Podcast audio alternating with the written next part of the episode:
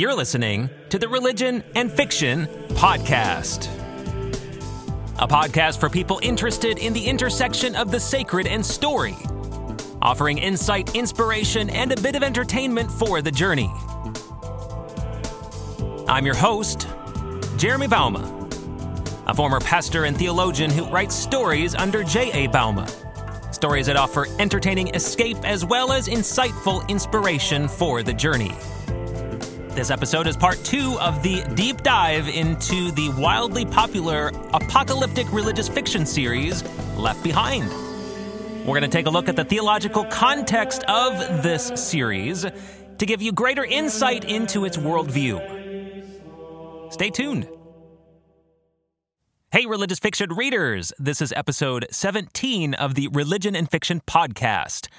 Thanks for showing up. Appreciate it. And I'm guessing the topic is going to be of big interest to you because if you're anything like me, you love the intersection of the sacred and story. And one of the most popular and wildly successful, if you will, religious fiction series took that intersection to a whole new level by envisioning a narrative unfolding of the apocalypse, in those moments right when the church of Jesus Christ was suddenly raptured. And those who were not believers after Jesus raptured the church were left behind.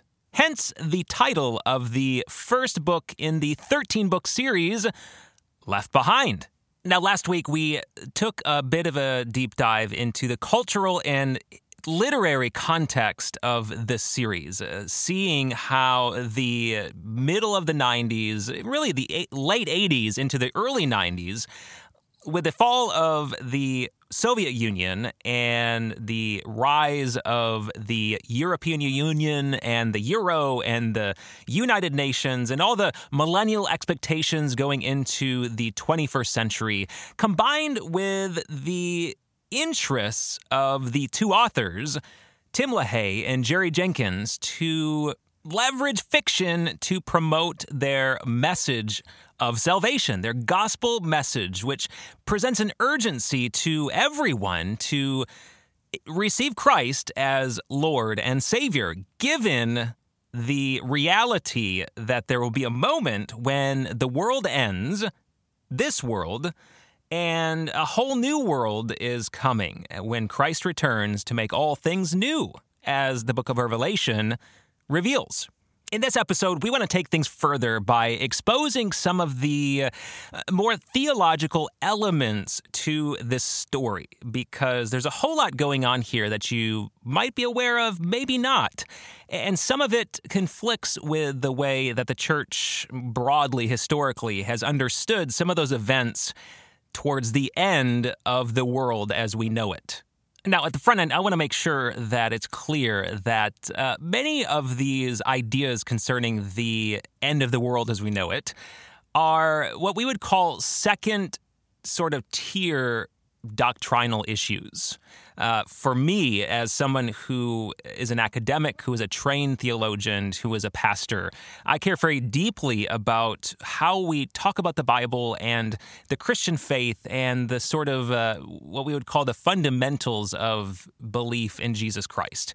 Those would be those fundamentals would be first tier, first order issues, such as the divinity of Christ, the necessity of new birth, because of our human nature marred by sin. And we go on into, of course, the substitutionary atonement of Christ on the cross and his physical, actual bodily resurrection of the dead. Those are first order issues of the Christian faith that you can't really consider yourself a Christian if you don't believe in them because those beliefs are what's central to faith in Jesus. But apart from those first order beliefs are also second order or second tier, second level beliefs that are important but not necessary for faith in Jesus. Uh, one of those would be creation and how all of this came about. And where I've landed myself is that what's important isn't how all this was created necessarily, but that we all were created on purpose and with purpose. And I would place the end of the world as we know it, those events at the end of the world, as much as at the beginning of the world, in that same sort of tier. How it all unfolds isn't as important as that it will unfold. And there are a number of conflicting concepts of those events leading up to the second coming of Christ. And the Left Behind series presents one vein of those concepts, of those events.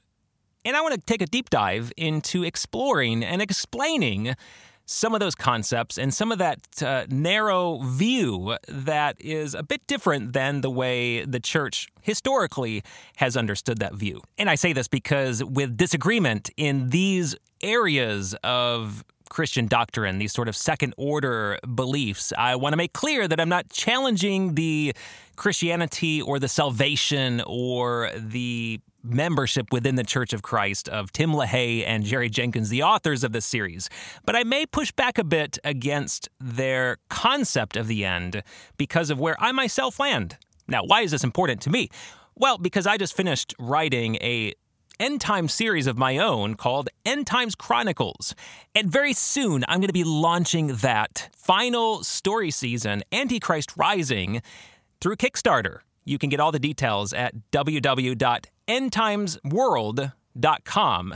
It's a rollicking adventure in a world a hundred years from now that feels very close to our own, with a lot of the events that are unfolding both inside and outside the church, along with the apocalypse as it unfolds according to the events of the book of Revelation. Now, I'm also super interested in the Left Behind series because it feels as though we are barreling towards the apocalypse in our own world, doesn't it?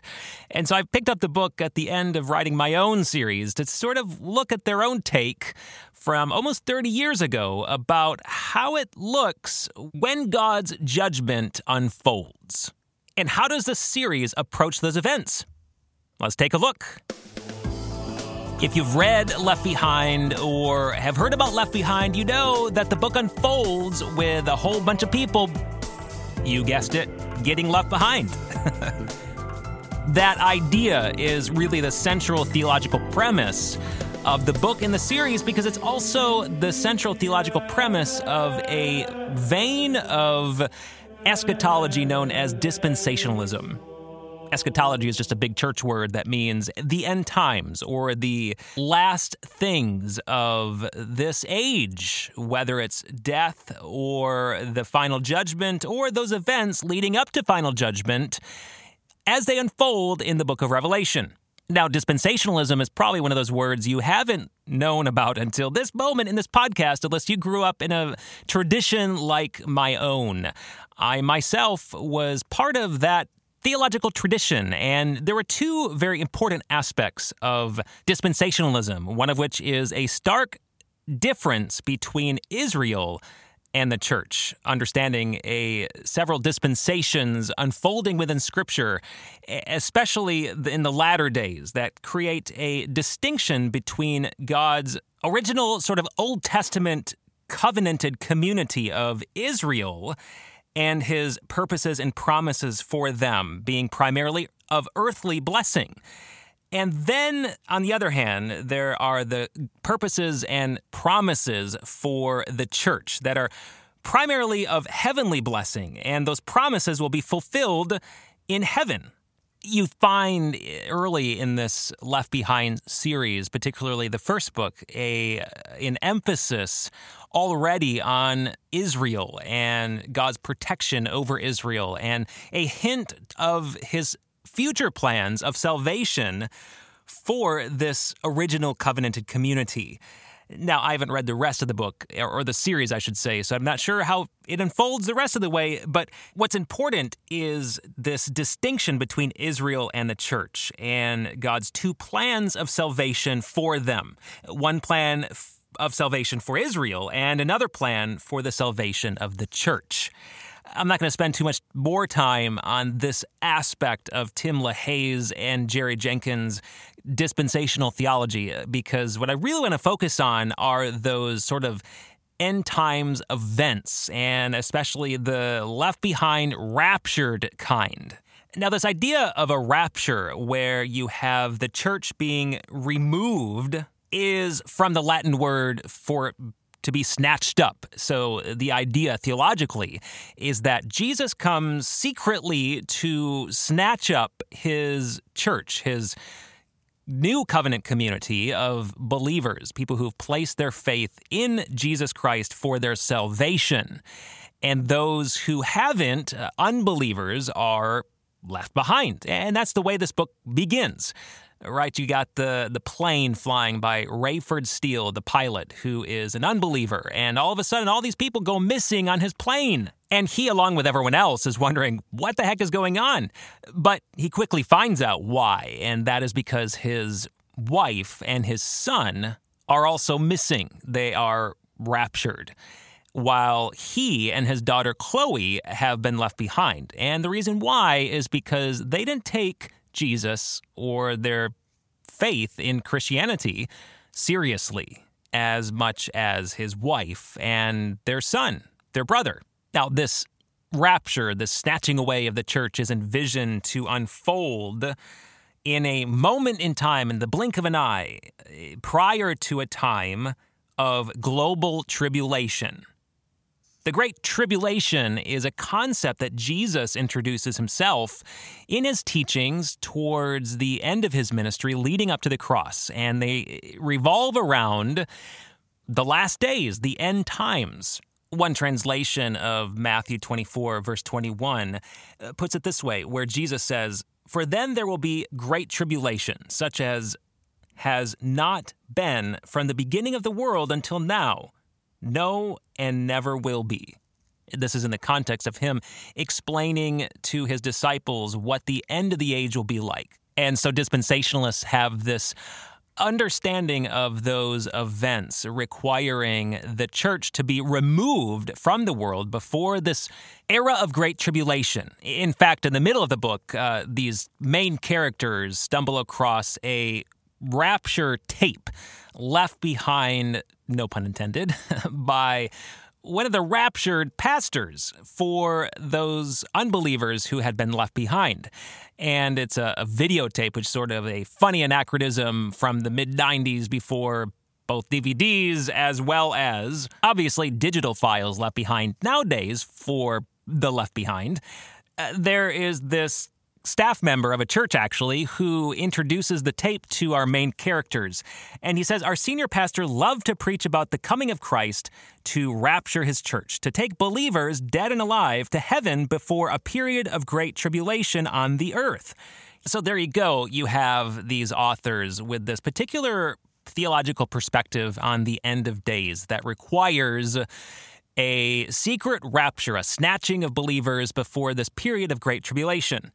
And there are a number of arguments that so called tribulationists offer in defense for their view of the rapture and of these end times events. Wayne Grudem, in his book Bible Doctrine, outlines a few of those reasons that I'd like to just share. The first one is that this entire period of the tribulation will be a time of the outpouring of God's wrath on the earth. Therefore, as they suggest, it would not be appropriate for Christians to be on the earth at that time. The second reason is that Jesus promises in Revelation 3:10 that I will keep you from the hour of trial that is coming on the whole world to try those who dwell on the earth. So, this passage, according to them, indicates that the church will be taken out of the world before that hour of trial comes for those who are being judged by God. Now, Wayne Grudem poses this question If Christ returns after the tribulation, and defeats all his enemies, then where will the unbelievers come from who are necessary to populate the millennial kingdom?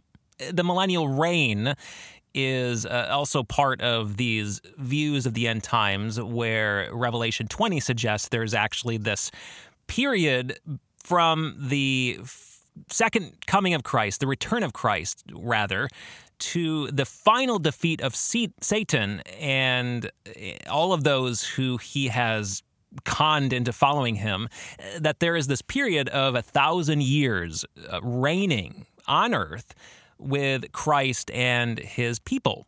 Well, the pre tribulationist answer to this question is that they believe that thousands of Jewish believers who have become Christians during the tribulation will go into the millennial kingdom in non glorified bodies. So they'll be like people who are living on during this millennial reign.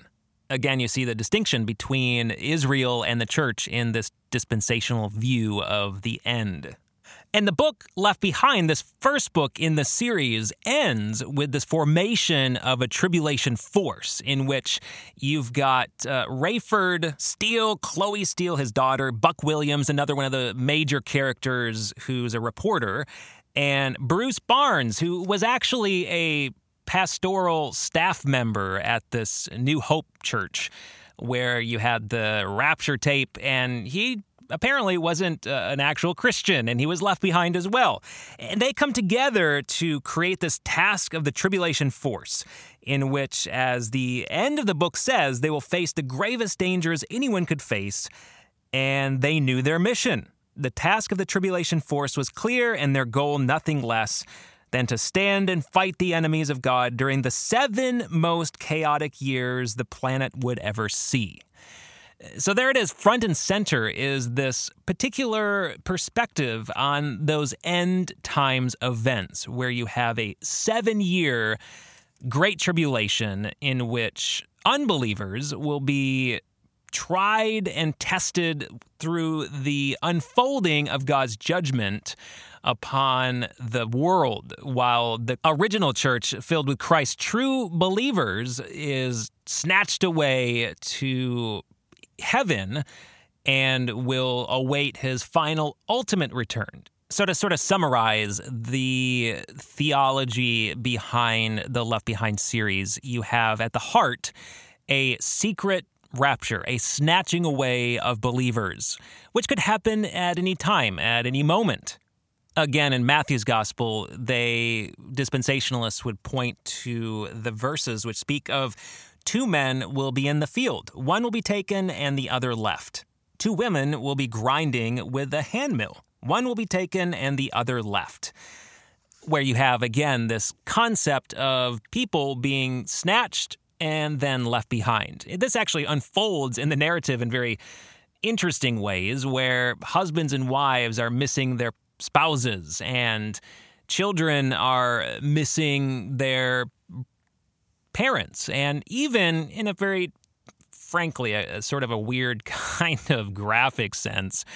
Uh, there is this report of women who are pregnant uh, losing their unborn children to the rapture uh, based on this idea of an age of consent where pe- children under a certain age aren't fully morally culpable enough to either choose or not choose Jesus. And so they'll all be raptured as well. So you have, uh, you know, young children being raptured away. Usually it's 8, 9, 10, sometimes up to 12 is that idea of the age of consent and all those underneath that age, even down into the unborn children within a womb of a, a mother, all those are also raptured and snatched away. Uh, so there's that first sort of aspect of this theological underpinning. You have the rapture, and the major reason for that is the impending Great Tribulation. These events of God's wrath unfolding upon the world, which we find in the book of Revelation, with the trumpets and the bowls unleashing chaos on the world, right? You got the hail and the fire raining down. Uh, the seas turning to blood and rivers turning into blood, the water supply completely going to pot. There is the the vegetation across the world that is just leveled, the demonic horde that ravages the world.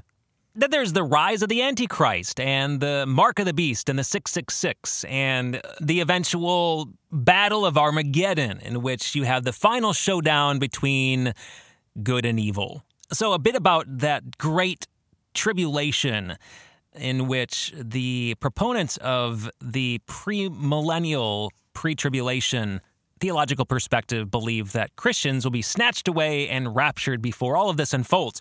And there are several other events I wanted to read quick from the, the third volume of Gordon Lewis and Bruce Demarest's uh, Integrative Theology, and they outline this order of end times events according to dispensational millennial pre tribulationalists. That's a mouthful, isn't it?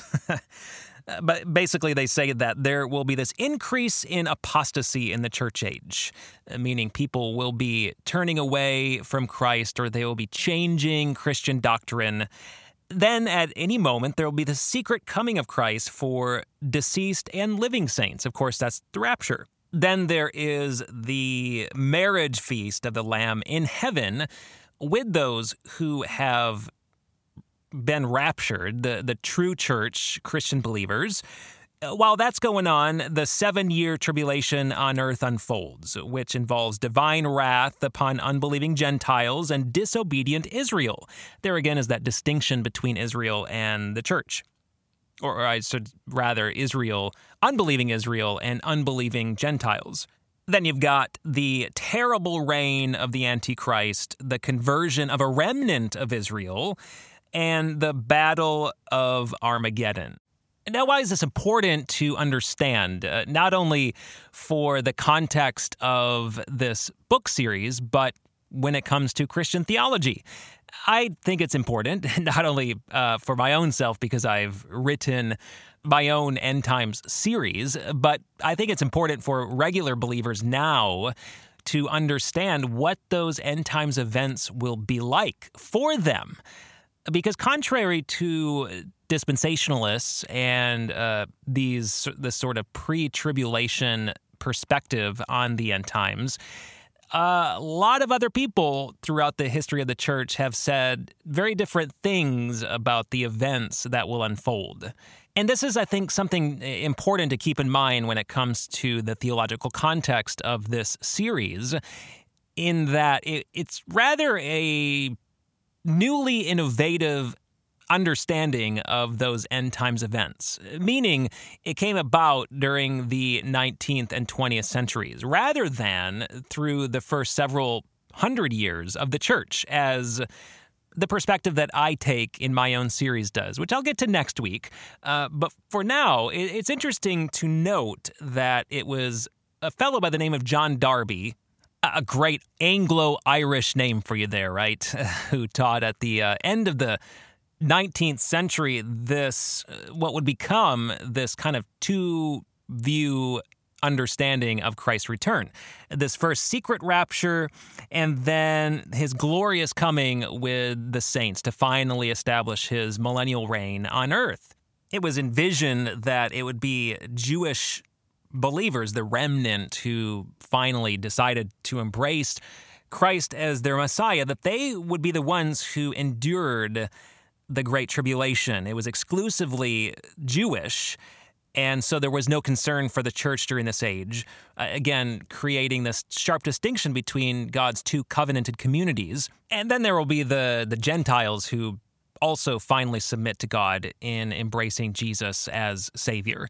Now, interestingly, in the 20th century, much of this uh, pure pre tribulationist view was propagated through the Scofield Reference Bible. It was a study Bible using the King James Version that, in the notes, advocated for this view of Israel and the church, but also the interpretation of the end times events. Along the way, there's been uh, varying degrees of the rapture view, a mid rapture, believing that halfway through the Great Tribulation, there would be the snatching of uh, the true believers, uh, a partial rapture in which only those who are actually seeking uh, and waiting earnestly for Christ's return would be snatched away, while those sort of believers who were actual believers but not really interested in Jesus' return, he, they would just sort of be left behind along with the rest of the world. That the spiritually fit were the ones who are worthy of being snatched away before God's wrath unfolded. And the, the spiritually weak Christians were not worthy yet to be taken into Christ's kingdom. Now, this perspective is something that I'm intimately familiar with because I grew up on it. My childhood church spent two years during the Sunday evening service exploring the events of the book of Revelation in quite a bit of detail. Complete with charts and timelines and even offering possible antichrists.